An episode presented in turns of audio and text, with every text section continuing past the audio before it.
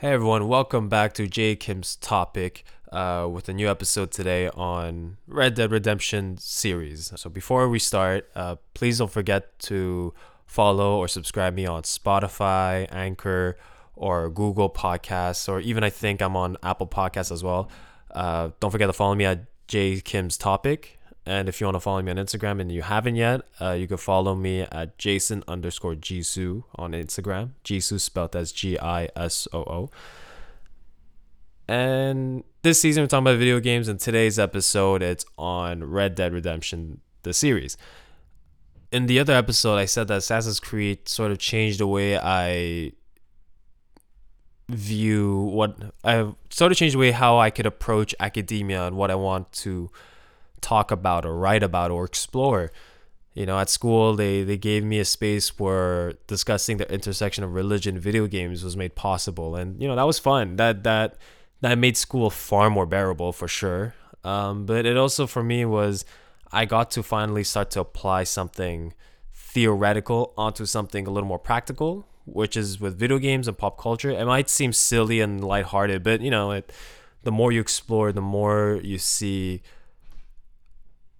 a reflection of society or even questioning and providing social commentary when you really start reading between the lines. And Red Dead Redemption does that for me. Uh, Red Dead Redemption really challenged my notions of freedom and what does that mean, and also it challenged my ideas of, I guess, overall good, and sort of what, and also it also really hit home on obviously on the idea of redemption. The game is built around the idea of redemption. What does redemption mean, and what does that even entail to search or even receive redemption? So, in this episode, I won't talk too much about the video games or the you know some of the more gamer technical stuff because there's a lot. I mean, people are still discovering new things in the video game. Like a few weeks ago, some guy discovered a new cutscene in a mission in the single player mission, but this cutscene can only be triggered in a very specific way in the middle of another mission. And, you know, it's been years since the game has come out already, and someone has. It's only taken what like four years since the game has come out for someone to come across a cutscene that's been in the game, but it takes a very specific way to trigger it. Okay, all that technical nar- uh, jargon, I'm not gonna like, talk about that, but um, because there's so much of it, uh, and that'll only be fair to those who've really played the game a lot. But I think what might be appealing to all those who've played the game and not played the game is talk about the story. So obviously, I'll be focusing on the narrative of the video game today, and there's a lot. All right, so let's start with the story. I'm gonna give you a brief summary of both games, and through the summary, I'll highlight the things that I think might be important. But this will just be a brief summary of the entire story of the Red Dead Redemption series. And one important side note the first game is the sequel. Red Dead Redemption 2 is a prequel. So the overall story, the way it's structured chronologically, is the first game happens later in the story, and then the second game happens before, earlier in the story. If we're thinking about Red Dead Redemption as one single entire story, let's say. So obviously, if I'm gonna give you a summary, I'm gonna start with the second game and then move on to the first game because then I'll be following in chronological order. So the second game, you play as a guy named Arthur Morgan, and you are, I guess, a lieutenant in the Dutch Van der Linde gang. You are part of a gang of outlaws living in the West or fictionalized American West, and you and you start the game in the middle of a snowstorm and you are escaping from a town from a failed from a failed robbery or a failed job. Innocents were killed and something went awry and whatever. Uh, you learn more about that throughout the game but you're running away.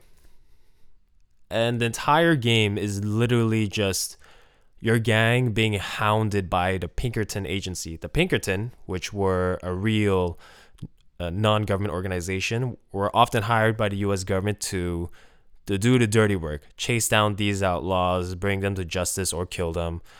They were sort of a private police company or private military company. They're not really military. It's more like a private detective company or private police company. They're kind of like that. And the entire game is just uh, you as Arthur Morgan. You are trying to evade You and your gang are trying to evade capture from the Pinkertons. That's a basic premise, but the story is really more about the interpersonal relationships within the gang. How do they not just survive as a group, but how do they survive as a family, let's say? Because they really do see themselves as family members. You know, you have each other's back, you have no one else, it's us versus the world. You know, there's no rules in the West. You know, it's lawless. So you, have to rely on those you trust.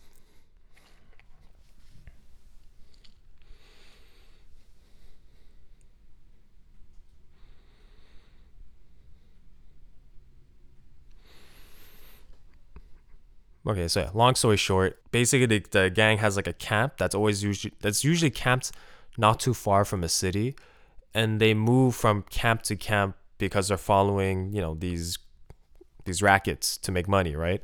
You know, the criminals at the end of the day. But this is but what makes the game interesting is that you're not just following a you know a bunch of outlaws doing outlaw stuff in the old American West, but what you're really following is an important time in I guess, American history or in this fictionalized America, although, you know, this is obviously mirroring very real historical events.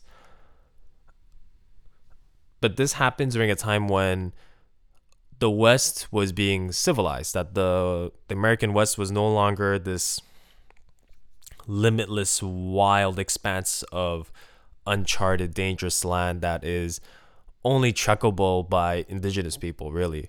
And but now it's a time when private ranchers are purchasing this land from the government, that major companies and corporations are moving in to, you know, mine coal or mine for oil or what have you, or set aside a lot of pasture land for cattle raising and also, you know, killing off the buffalo. So, you know, this land is becoming empty essentially, and people are moving in and using it. And so you have a bunch of outlaws that for the longest of time have been operating in a lawless world and now they're coming into contact with the civilized east that are and this and this civilized east is getting closer and closer closer to the west and almost engulfing the west. So now you're in a very unstable time to be a criminal. This is pretty much it. This is the most unstable time to be an outlaw criminal in the west.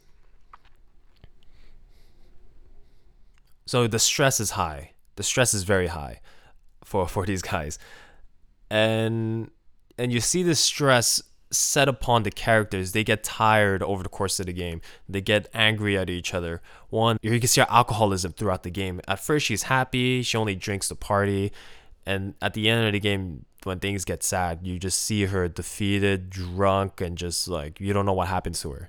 Um, sorry, that was really sad, but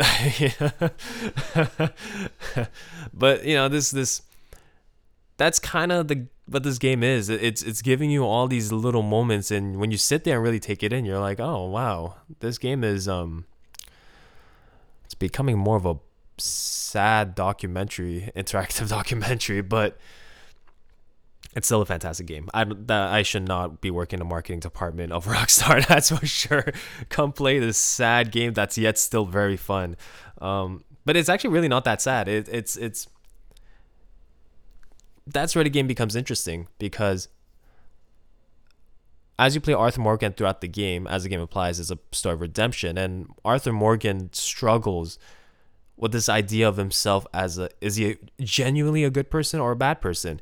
Early in the game, he always kind of talks about himself as irrepressible. It's like, oh, you know, I'm a savage, you know, I'm a criminal, I'm a bad man, I've done this, I've done that, I've killed many people, you know, all you know, all these things, all these sort of criminal humble, humble brag. But as he's saying these things, he you can kind of tell that he is not just a bad person because throughout the game he writes in his journal and he also draws in his journal. He's a true artist. He he he's his sketches on like of animals and plants are amazing. Sometimes in the game, let's say you hunt an animal, and at some point in the game, it'll just say journal updated, and it'll be a drawing of an animal that you've probably just seen in passing, or that you've been staring at because you've been hunting it for a while, it'll just be added to your journal. It's kind of cool, and the drawings are really well done. Very, they look very authentic.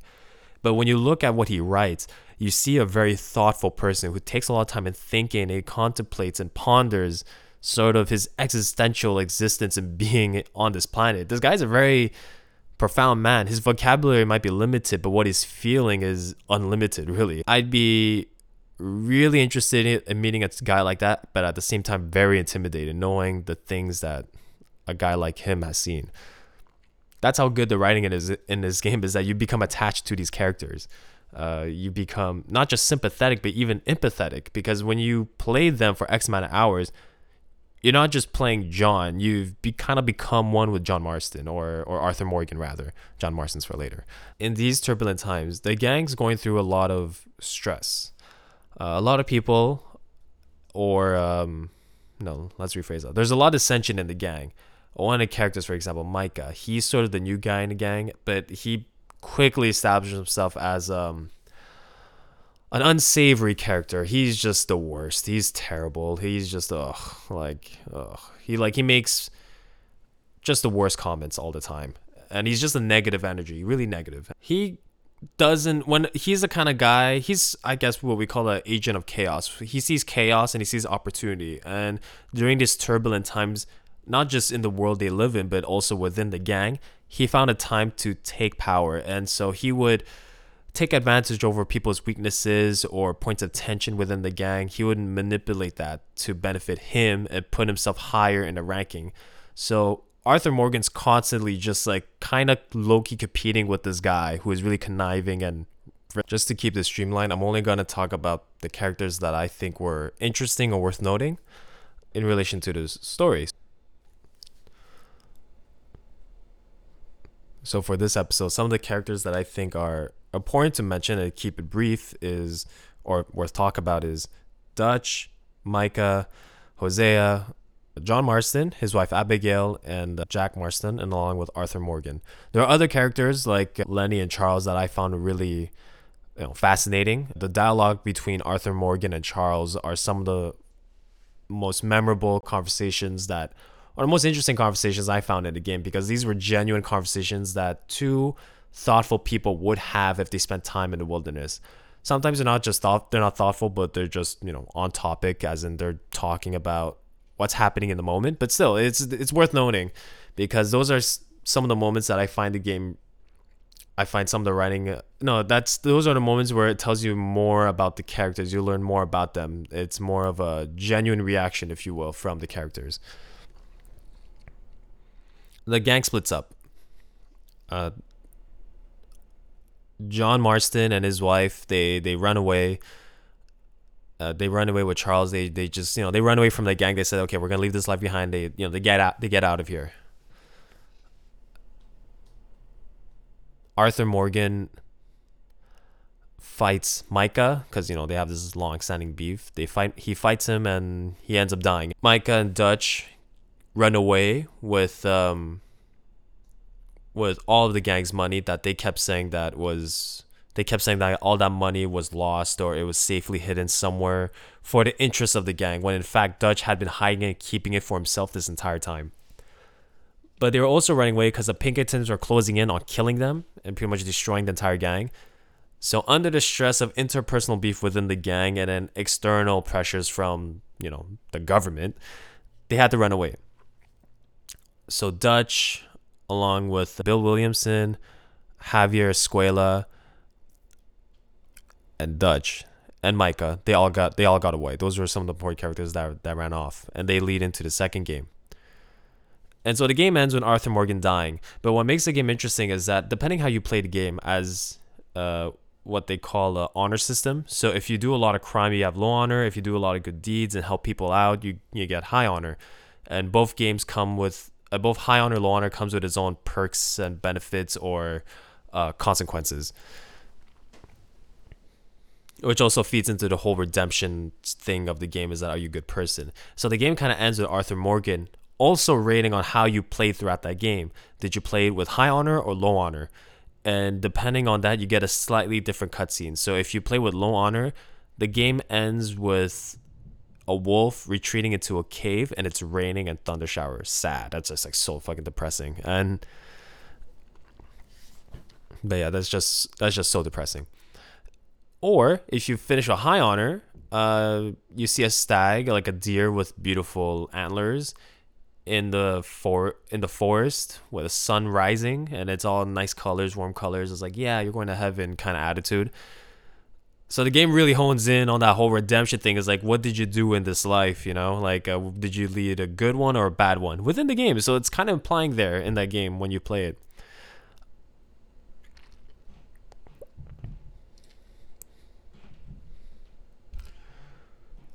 So how Arthur Morgan's story ends as a good person, bad person is totally up to you. But his story ends by you know tragically dying in the hands of his arch rival. Then the game sort of fast forwards a few years later, and you play as John Marston at towards the end of the game. And John Marston, in this instance, is trying to settle in and become a legitimate person, have a legitimate life, live life as a rancher. He figured that maybe trying his hand at ranching would be the move, and he finally ends up becoming a rancher at Beach uh, Beecher's Hope, I think it's called. Yeah, Beecher's Hope. So he's trying to go legit. And there's a funny moment in the game where he takes out a loan from the bank, takes out a loan from the bank, which should be making ears perk if you're a criminal.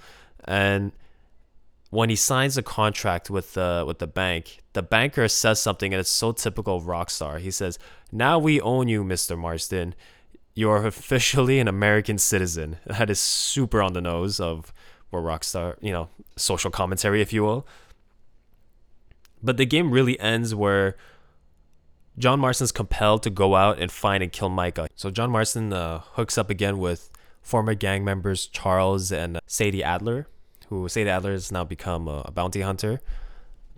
And she got a tip that Micah was still out and about on top of this mountain. And the game ends with this epic shootout. You you know fight your way through a mountain and you find you find Micah, and then you end in a, a Mexican standoff between you, Micah, and uh, Dutch. Game finally ends when Micah dies. Dutch decides to just give up, and he sort of runs away from the problem essentially. And Dutch leaves all of his money behind uh, for John to take, and John takes it, which I think in the game was like forty thousand dollars, which probably at that time would have been like forty, like forty million dollars and that's how the first game ends. But then in the end credits, there are cutscenes in the end credits, and you see the Pinkerton agents following John Marston's trail, and then the credits end with the Pinkerton agents who have now become the FBI or the FIB, the Federal Investigations Bureau. I think in the game they're called FIB or something like that. And then they finally catch up to John Marston's house, and that's where the f- second game, Red Dead Redemption 2, ends. Now we lead into Red Dead Redemption 1. Uh, which happens after that credits. John Marston has been arrested and now he's been brought back to his he's been brought back to the west or to Blackwater.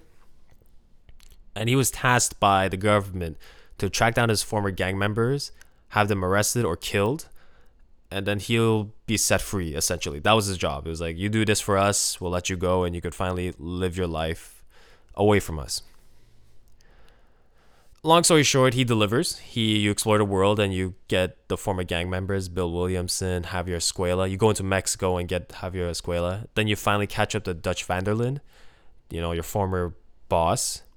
And he created this new gang with the indigenous people that were living in reservations and who were angry with the government. So Dutch kind of was setting up this sort of revolutionary gang, if you will, that was anti-government and anti, you know, everything in the end you defeat him and job is done and then the government releases your family and they release you and you get to live on your ranch again as John Marston. But life as a rancher is cut short for him. It turns out the government had different plans for him. They showed up and they killed John, John Marston.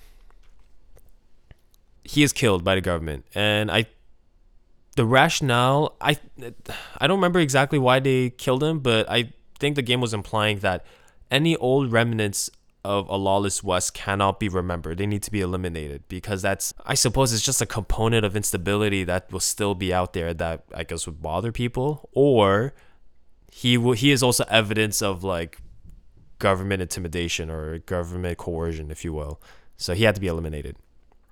And then a few years later, Abigail, his wife, passes away, and then is left to Jack, who is now a young man, assuming he's like 18, 19, and he's left alone in the world. And the game ends with you playing as Jack Marston, tracking down, I guess, the main bad guy on the on the uh, government side, who is like this F uh, this FBI agent who was also in the second game, who was a, who was a former Pinkerton agent who now became a FIB agent.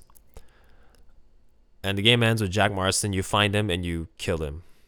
And it's funny because that's an overlap with the second game because the first time that Jack Marston ever met that uh, government guy, that G-Man, he was fishing with Arthur Morgan. And now, you know, fast forward, let's say 10 years later, he find he meets him again for the second time while he, you know, while in the context of fishing. And, you know, the game game was quite clever with that. So that's how the first game, uh, Red Dead Redemption, ends. The first game, the story is quite straightforward, but you have to play it to really understand the characters and really understand the motivation of who they are. But you know, this episode's not really focusing on the characters, but it's focusing on the themes. I was constantly hitting home on the, on this thing of uh, the lawless west is over, you know, and this game is really hitting on that. It's like the lawless west is over, but what does that mean? What comes in that void? And the more I thought about it, and the more I looked at the story or even replayed the game, you could separate the game into two different sections an Eastern and Western. People would say, oh, this is a Western cowboys, deserts, you know, shootouts, you know, Comancheros and whatever, fighting and, you know, all that fun stuff, all that pew pew pow pow. But the definition of Western is pretty much uh, a righteous person coming into an ruly environment and trying to establish some order over this chaos, you know, try to get some peace and harmony. But Red Dead Redemption, the game is about avoiding that. That's what the entire game is. The entire game is how do you avoid this civilizing component of the East that says it's freedom, but it's really not freedom. It's imposing laws. It's imposing. It's it's not freedom. It's imposing. That's kind of how the game presents civilization and cities and urban areas you know, in stark contrast from the openness of the of the prairies.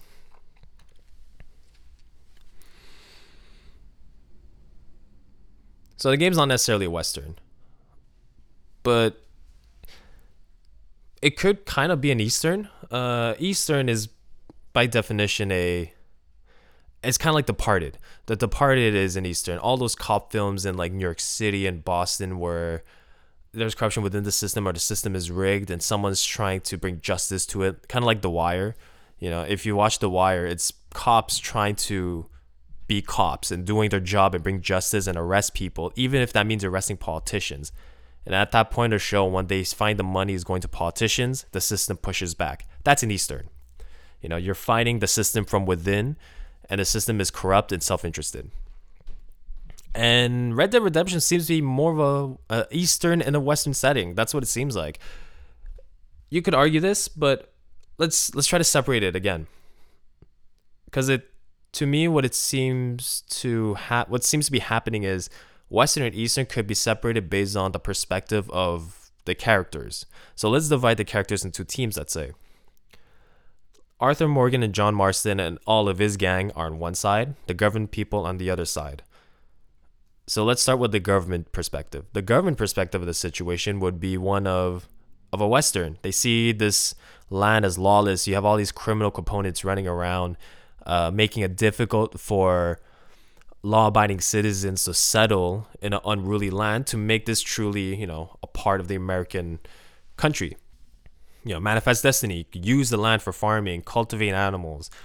Indigenous people weren't using it right, so we got to do it for them. It was that kind of mentality and even the all the white people are not respecting the laws, they must be eliminated. This is for good Christian people. It was that kind of thinking.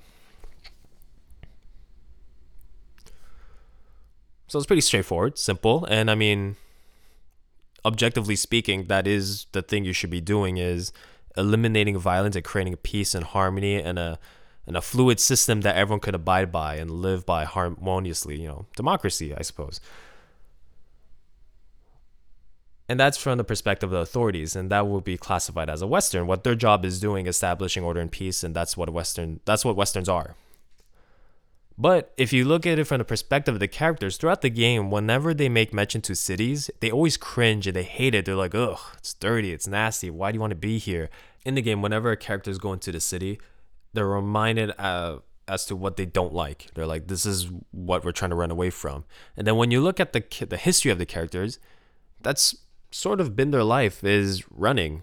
They that's all they've been doing is running in pursuit for a better life. They sought solace in the West because they thought they can make it out there and actually become someone or get stuck and lost in this you know, uh, in the maze of the East of of civilization, of industry, and where nothing is clear or well defined, and you know, whatever, or everything is well defined and it's just impossible to operate in. Like for example, Arthur Morgan, Dutch Van der Linde, the leader of the gang, says, you know, if they found they found him on the street when he was thirteen or fourteen. I think they said they found him in a city, or that's what they seem to be implying, if I remember correctly. But same with uh, same with most of the characters. They were found in cities or in somewhat urban areas, and they looked to the West for freedom. You know, they thought if you go out there through your own will and through your own ability, can you make it? And sometimes in the East, when the system seems to be corrupt and working against you, doesn't matter how good you are, you're just not gonna make it out. And that's and that's where the game sort of comes at the crossroads and is that they view the West, they view the Wild West as like this ba- boundless land of opportunity. And when you look more at the gang and how they live on the West, it's almost similar to how indigenous people were. You know, I just finished reading a book on the Comanches, and I was reading also other books on um, indigenous myth and folklore uh, of of North America, and especially the book on the Comanche. That was a book that Joe Rogan had. That Joe Rogan brought in the author and talked about on his podcast. And I decided to read the book, and I finished it the other day, and it's a very good book. I understand why. I understand why he liked it. I understand why people like this book. It's one of those stories that you don't hear a lot of, and it's a very honest account. It's not trying to make any necessary judgment. It's just you know I think he you know he's a journalist. He's trying to report what he saw, what he did research on, and know, it's just it's interesting to see how the gang views freedom and their life in the West, and sort of the overlap how indigenous people view their world in contrast to the industrialized East. You know, it, it's this idea of literally boundless physical freedom to do whatever you want, move wherever you want. No one tells you that you can't go here, you can't go there, you can't do this, you can't do that. You you know, you do you. You you could literally just be out there in the prairies, you know. First time I went to Alberta, I I couldn't get enough of the amount of boundless freedom that I physically was experiencing, although there were fences within my eyesight. But it's just the idea of that you just pluck those fences away and, and that's it. That's all, you know. That's everything. You know, that's nothing to stop you. And it's um and it seems like that idea is really resonates strongly with the characters. Yeah. But that makes sense. The West provided the only solution and solace to their problem. And I guess similar to indigenous people, they you know, indigenous people moved from water source to water source, or following food source primarily, are following seasonal flows. But this gang move around the prairies for, you know, criminal rackets. Essentially, both groups are moving for opportunities to keep keep them going for their lives, you know. And with these criminals, it's done through criminal activity, but but also they this is their way of of surviving, I guess. You know, I mean, if you if you don't have that much opportunities where you're initially from, you'll find any way to make it anywhere. And I guess this gang resorted to, you know, resorted to robbery mainly, and the main thing this gang does is uh, is robbery. But later on, as we knew, they were they were quashed.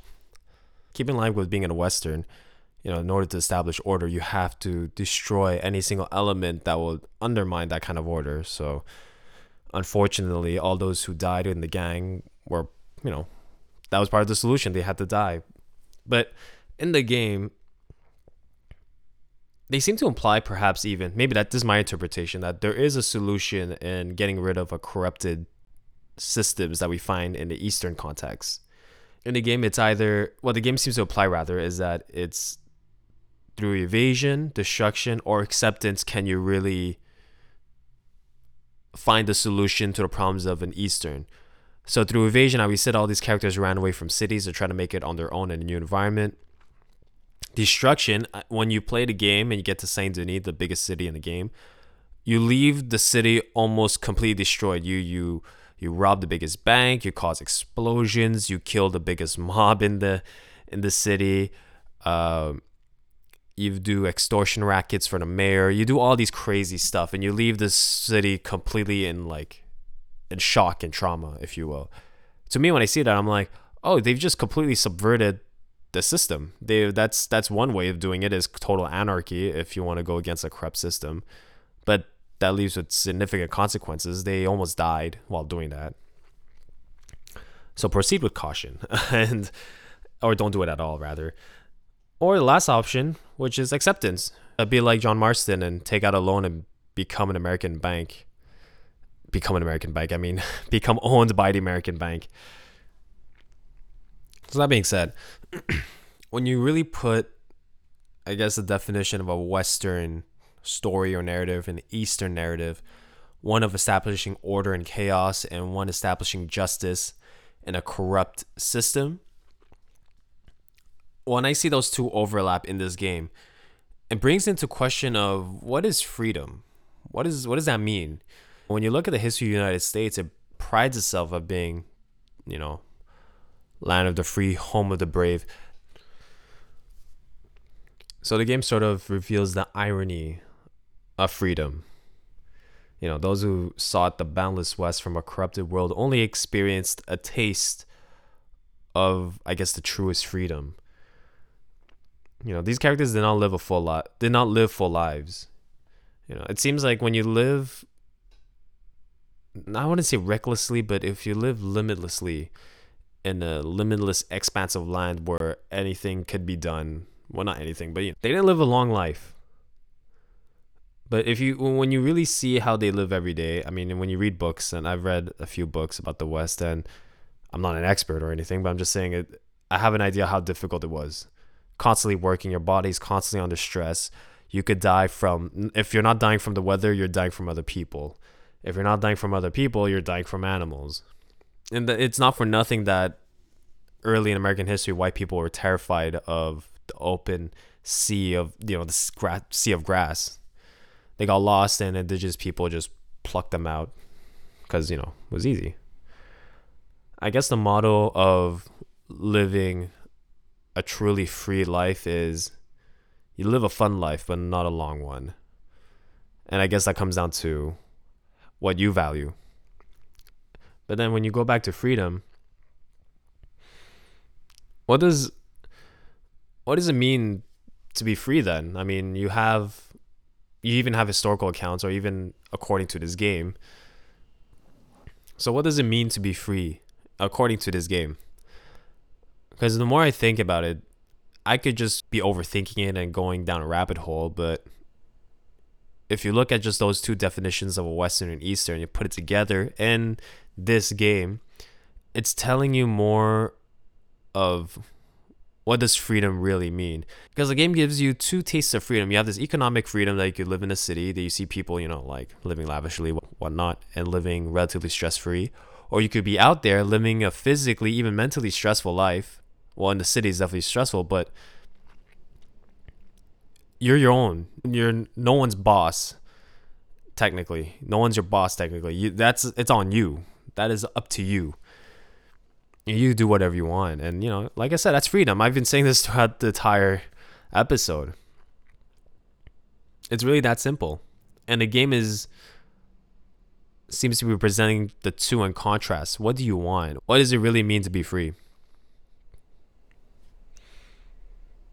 And and like I said earlier, perhaps following the Jesus model of sacrifice. You know, sacrificing the few of the truest form so that everyone could at least get a taste of what you had. It's kind of like being a parent, I guess. Sacrificing your luxury and the life that you wanted so your kid could perhaps have it. But who knows? Uh, it's a it's a game that a lot of people call it a masterpiece for gameplay, graphics, art, and everything.